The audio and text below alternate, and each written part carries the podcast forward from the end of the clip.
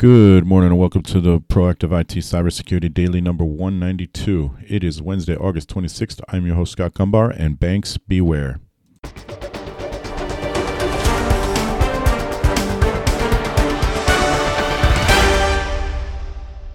This podcast is brought to you by Nuage Tech, a client focused and security minded IT consultant based in central Connecticut. You can visit us at nuagetech.com. That's N W A J tech.com. It is the new Friday, also known as Thursday. Wherever you're listening to this, if you could like share, comment, or review, that would be great. And if you do that, I will not take a three day weekend and I will record tomorrow.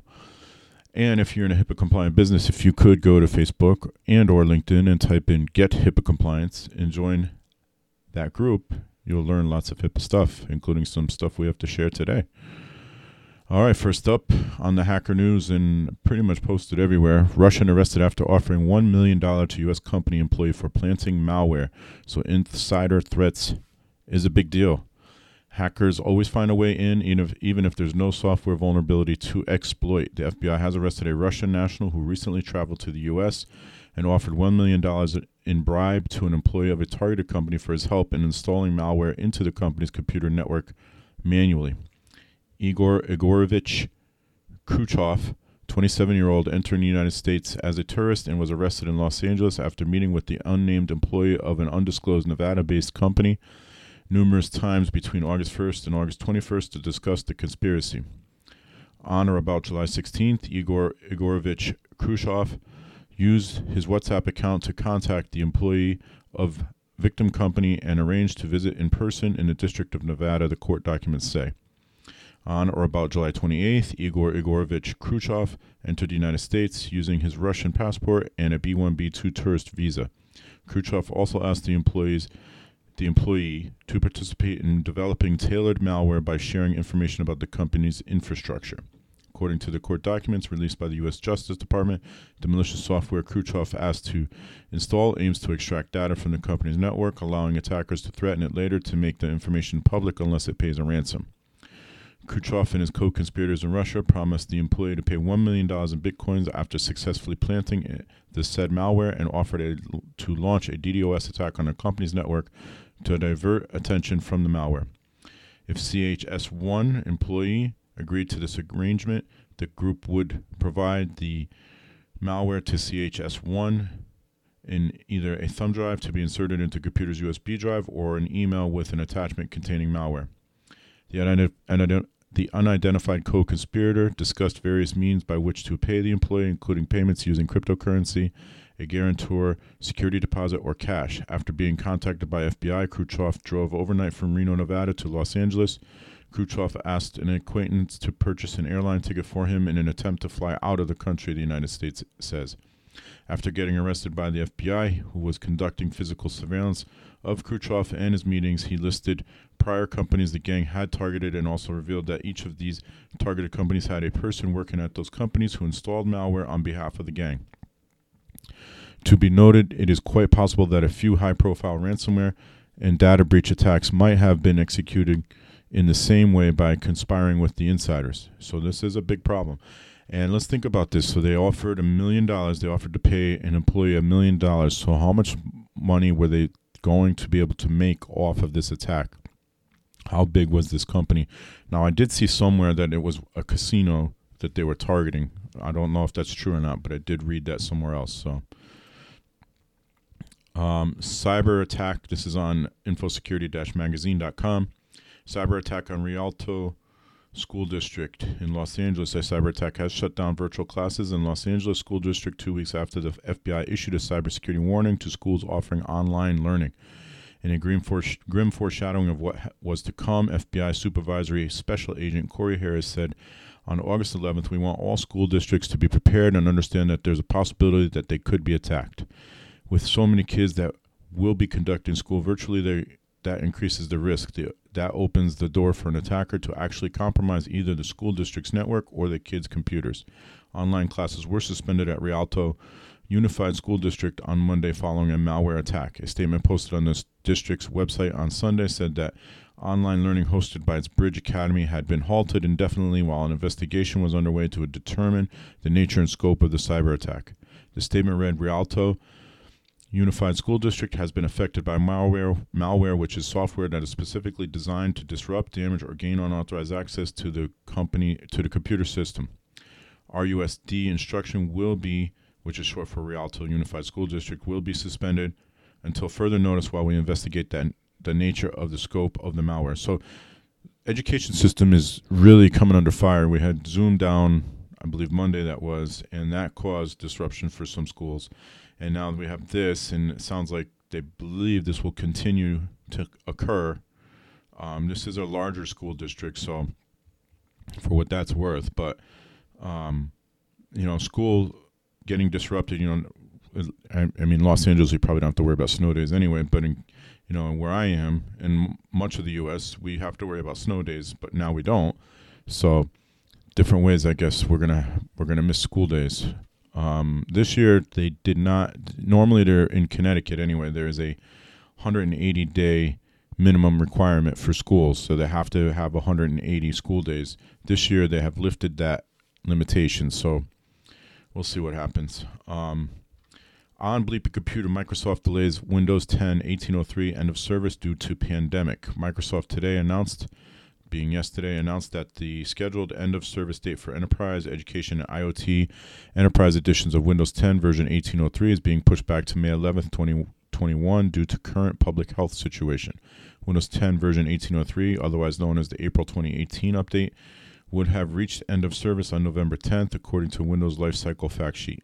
This means that devices running Windows 10 1803 Enterprise Education and IoT Enterprise editions will continue to receive monthly security updates through May 11th, 2021 through Windows 10 Update, Windows Service, Server Update Services, and the Microsoft Update Catalog. So that is good news for those of you that need the updates. If you are still using Windows 10 1803, you should really update anyway. Um, it's oh, it's odd to me though that they would end Windows 10 1803 but not Windows 8. That that to me is odd. Also on Bleeping Computer, Microsoft tests fix for bug that defrags SSD drives too often. Windows 10 May 2020 update, otherwise known as version 2004, was released in May with at least 10 known issues. Microsoft later expanded the list of the problems and acknowledged that this feature update is also plagued with a bug that breaks Drive Optimize tool. After upgrading to Windows 10 version 2004, users observed that Optimize drives, also known as defragmentation tool, is not correctly recording the last time a drive has been optimized. As a result, when you open the tool, you will see that the SSD drive says it needs optimization, even though you've manually optimized the drives already or automatic maintenance was run this morning. Since the last optimization times are forgotten, Windows 10 built in maintenance tool started defragging an SSD drive much more often when you restart Windows. With Windows 10 build 19042.487 20H2, for insiders, Microsoft has finally resolved all the problems with the optimized drives, also known as defragmentation tool. As we know, defragging an SSD too much is not good for the drive. After ignoring reports and feedback for more than five months, Microsoft is finally fixing the defragmentation problem with build 19042.487 in beta channel. Microsoft is also expected to release these fixes for non insiders using Windows 10 May 2020 update version 2004 later this week. On Bleeping Computer as well, New Zealand Stock Exchange halted trading after DDoS attack. New Zealand Stock Exchange NZX has been impacted by distributed denial of service attacks during the last two days, forcing it to shut down trading until the connectivity issues were resolved. NZX operates New Zealand's capital, risk, and commodity markets, and it supplies market information, including real time stock quotes, market data, and news. The stock market announced around 7 a.m. today that it was able to restore services after it had to halt, halt cash markets yesterday afternoon following what it called a volumetric DDoS attack. Yesterday afternoon, which would have been Tuesday afternoon, or I'm sorry, Wednesday afternoon, NZX experienced a volumetric, no, it would have been Tuesday afternoon, sorry. It's confusing with the time zones. A volumetric DDoS distributed denial service attack from offshore via its network service provider, which impacted NZX network connectivity, a memo in the stock market's website says. The systems impacted included NZX websites and the market's announcement platform. As such, NZX decided to halt tra- trading in its cash markets at approximately 3:57 p.m. The attack was able to be mitigated and connectivity has now been restored to NZX. However, a recurring DDoS attack from today forced NZX to once again halt trading at 11:14 a.m. after NZX's website and markets announcement platform were affected. Four hours later, at 3 p.m., the NZX main board, NZX debt market, and Fonterra shareholders market that had to be shut down were back to normal trading once the attack ended and connectivity was restored. According to an NZ Herald report, NZX later said that if that it has been in close contact with market participants and appreciates the support and level of understanding during the periods of disruption to trading. While NZX's alerts don't name the threat actor behind the attack or the method used in the launch the the DDoS attacks, there is a high probability that they use the services of sites offering DDoS for hire services, aka stressors or booters. Lately, law enforcement agencies around the world have been shutting down dozens of booters used by pranksters, threat actors, or hacktivists to launch large scale DDoS attacks against online services and sites.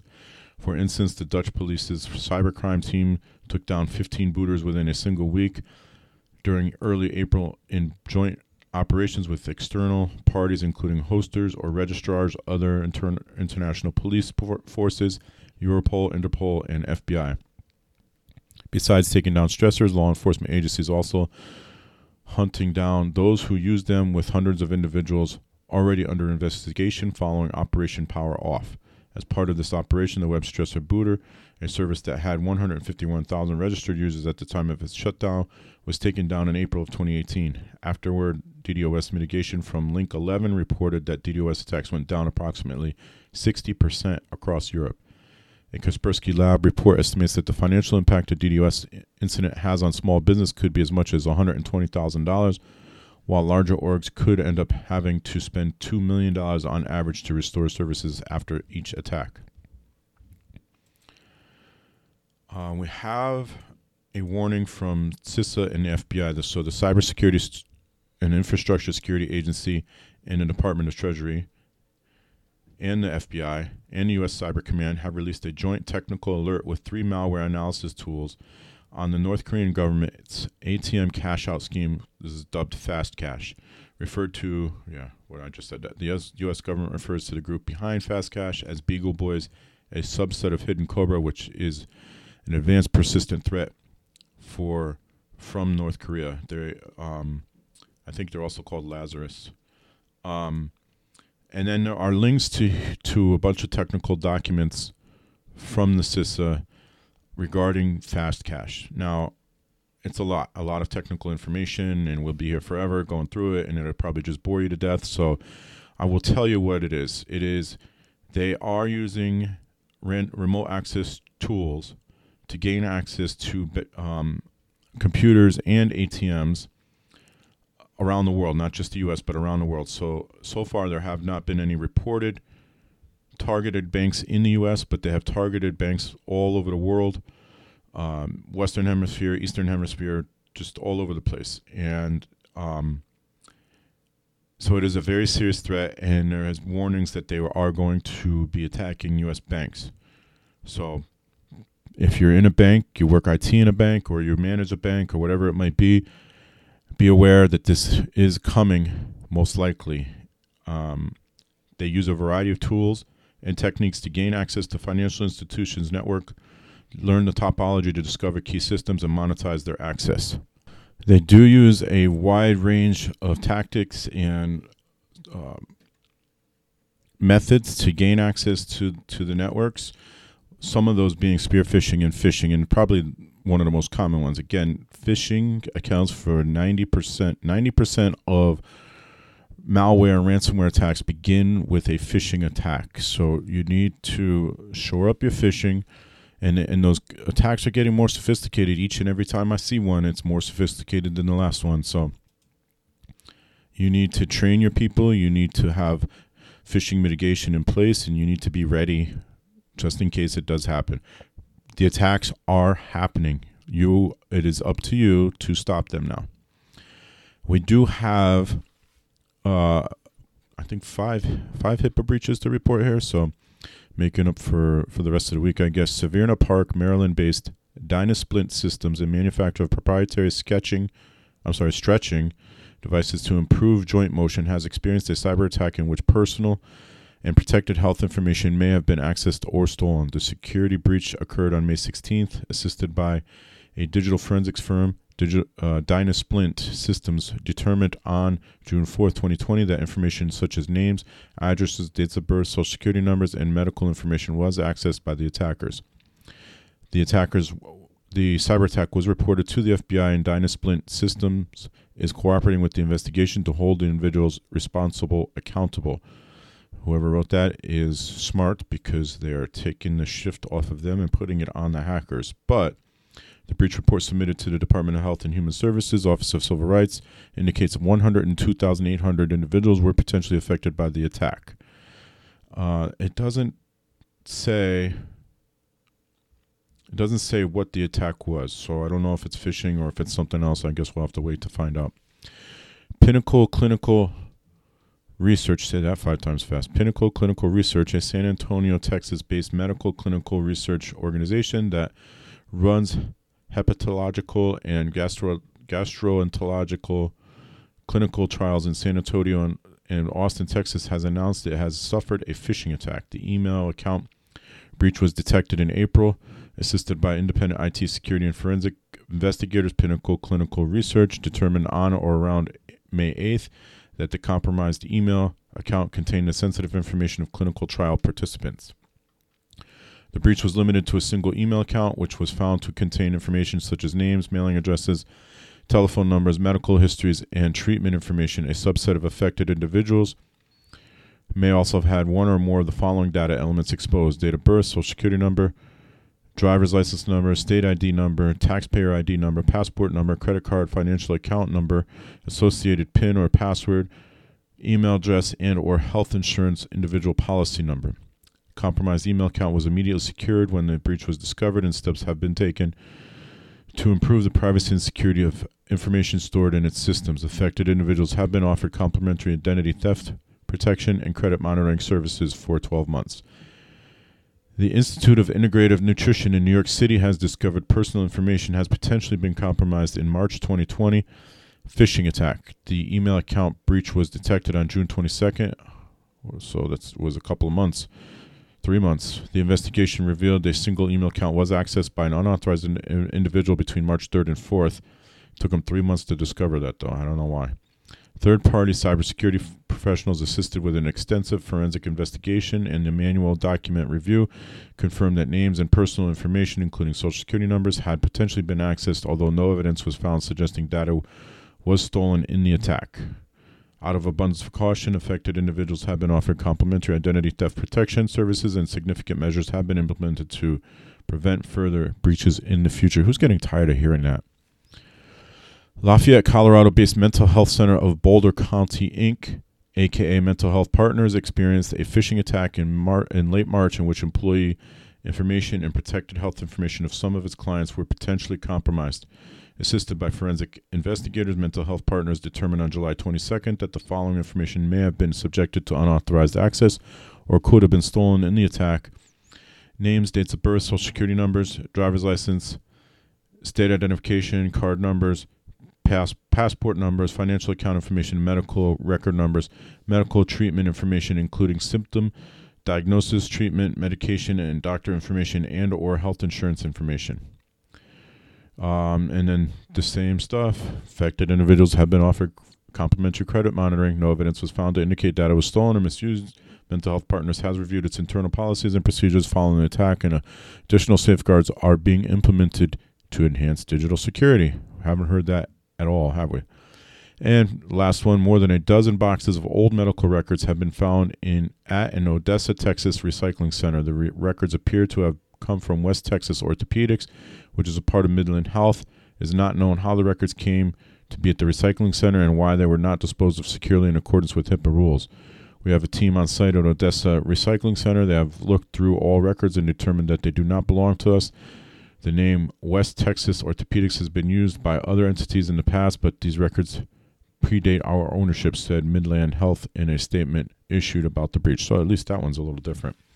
Now, uh, there was five of these breaches. I think four of them, because the fifth one doesn't have any timeline on it. but it looks like four of them didn't honor the 60 day breach notification rules. Um, so that that in itself is a is a HIPAA violation. So take that for what it's worth. Um, we you know stop letting people into your email. Let's start with that. Turn on multi-factor authentication. Teach your people what to do, and stop letting this be a problem. And then maybe stop storing records in email. I get that sometimes, you know, individual files might get emailed, but there should not be hundreds or thousands or tens of thousands of records in an email. That is going to do it for the Proactive IT Cybersecurity Daily for Thursday. So until tomorrow, stay healthy, stay safe, and stay secure.